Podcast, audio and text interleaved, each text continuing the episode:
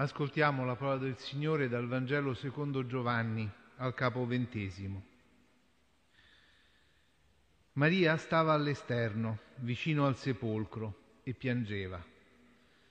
Mentre piangeva si chinò verso il sepolcro e vide due angeli in bianche vesti, seduti l'uno dalla parte del capo e l'altro dei piedi, dove era stato posto il corpo di Gesù.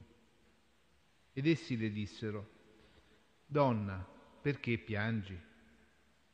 Rispose loro: «Hanno portato via il mio Signore e non so dove lo hanno posto». Detto questo, si voltò indietro e vide Gesù in piedi, ma non sapeva che fosse Gesù. Le disse Gesù: «Donna, perché piangi? Chi cerchi?»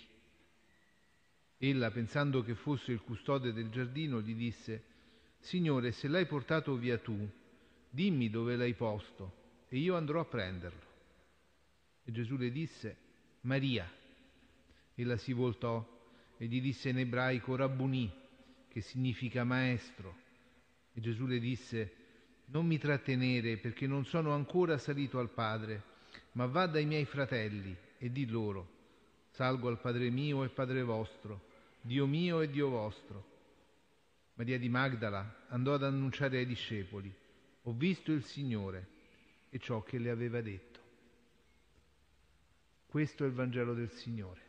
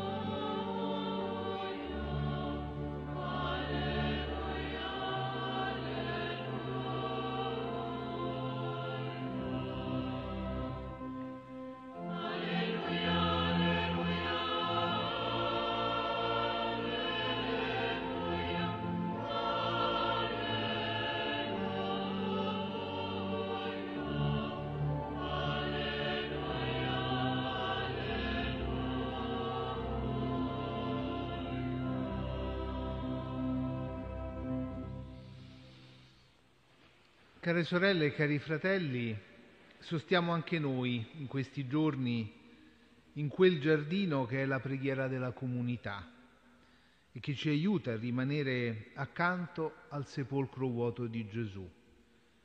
E siamo particolarmente contenti questa sera di farlo assieme a un gruppo di pellegrini del Belgio e a tutti coloro che si collegano con questa basilica per seguire la preghiera.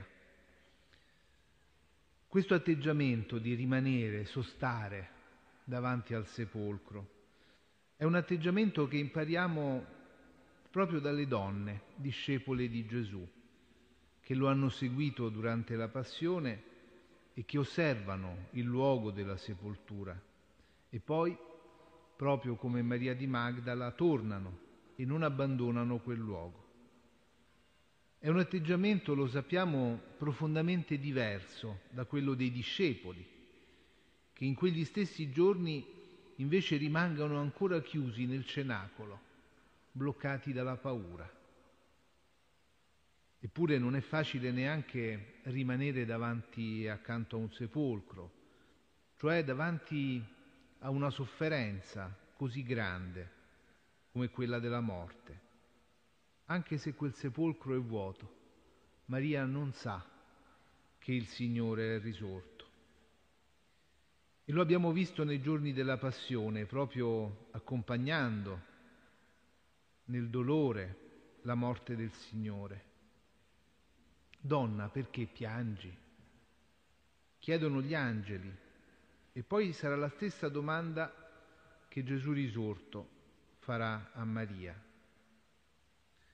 Maria piange e le sue lacrime ci parlano di un grande amore e ci dicono che non c'è una vera resurrezione se non si passa da quelle lacrime e da quella domanda: Perché piangi? Dopo la Pasqua non si può più essere indifferenti alle lacrime e al dolore. E oggi quella domanda rivolta a Maria di Magdala risuona ancora davanti a tanti sepolcri, a tanti luoghi di dolore, dai luoghi feriti della guerra, in Ucraina, in tante altre parti del mondo, al dolore di chi si sente solo davanti alla difficoltà e ai problemi della vita. Cosa cerchi? Quanti cercano pace, futuro, amicizia, un senso alla propria vita, guarigione. Gesù per Maria era stato ed è tutto questo. Ecco, cari fratelli e care sorelle, questa Pasqua ci insegna a non rimanere indifferenti davanti al dolore e a non fuggire. E Maria, allora, che la Chiesa definisce l'apostola degli apostoli, diventa per noi un modello di discepola e di apostola. Discepola, perché ha imparato dal suo maestro, che è Gesù, Rabbuni, così lo chiama, maestro, ha imparato da lui la compassione che non si rassegna. E le sue lacrime, davanti alla tomba vuota, richiamano proprio le lacrime dello stesso Gesù, davanti alla tomba di Lazzaro. Compassione e lacrime. E Maria poi è anche apostola, perché nell'incontro con Gesù risorto oggi ci aiuta a vivere come un passaggio, una Pasqua, dall'orto del Getsemani al giardino della resurrezione, dalla tristezza che si cambia in gioia. È una trasformazione di cui questo mondo ha tanto bisogno. Ce lo dicono tanti luoghi che rimangono come vuoti di speranza e che non vogliamo dimenticare, proprio perché come Maria siamo chiamati a portare questa speranza lì dove manca. Discepoli anche noi di questo amore del Signore che non ha dimenticato e non dimentica mai nessuno. Oggi Maria di Magdala ci insegna ad essere degli annunciatori della resurrezione, di una trasformazione del mondo che deve iniziare dal nostro cuore e che nasce proprio dalla preghiera costante, fedele, appassionata davanti al sepolcro. E Gesù risorge perché non ci sia più la morte e ogni lacrima sia asciugata. E Maria riconosce Gesù quando si sente chiamata per nome, perché l'amore del Signore è sempre personale, diretto, non è mai un sentimento vago. Proprio perché non ha paura di confrontarsi con il dolore, si fa vicina alla vita in maniera concreta. E questo si vede anche da come Gesù la invia dai discepoli.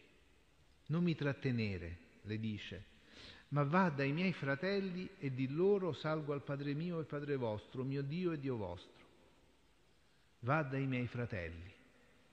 È la prima volta nel Vangelo di Giovanni che Gesù chiama i discepoli fratelli. Questa è anche un segno della Pasqua, da servi ad amici, da discepoli a fratelli, perché la Pasqua apre sempre nuovi orizzonti, perché l'amore del Signore che ha vinto la morte fa nascere un modo nuovo di vedere gli altri e di essere insieme.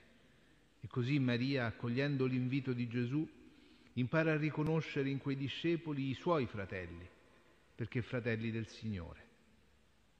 Ecco, care sorelle e cari fratelli, l'amore della Pasqua è una forza che non trattiene nulla per sé, ma spinge ad andare oltre. E quell'incontro davanti al sepolcro vuoto diventa allora un'apertura piena di speranza sul futuro della storia e del mondo, e che spinge anche a noi, come Maria, ad andare oltre noi stessi, per annunciare a tutti: abbiamo visto il Signore. E questo annuncio è l'inizio di una nuova fraternità che attraversa il mondo e la storia.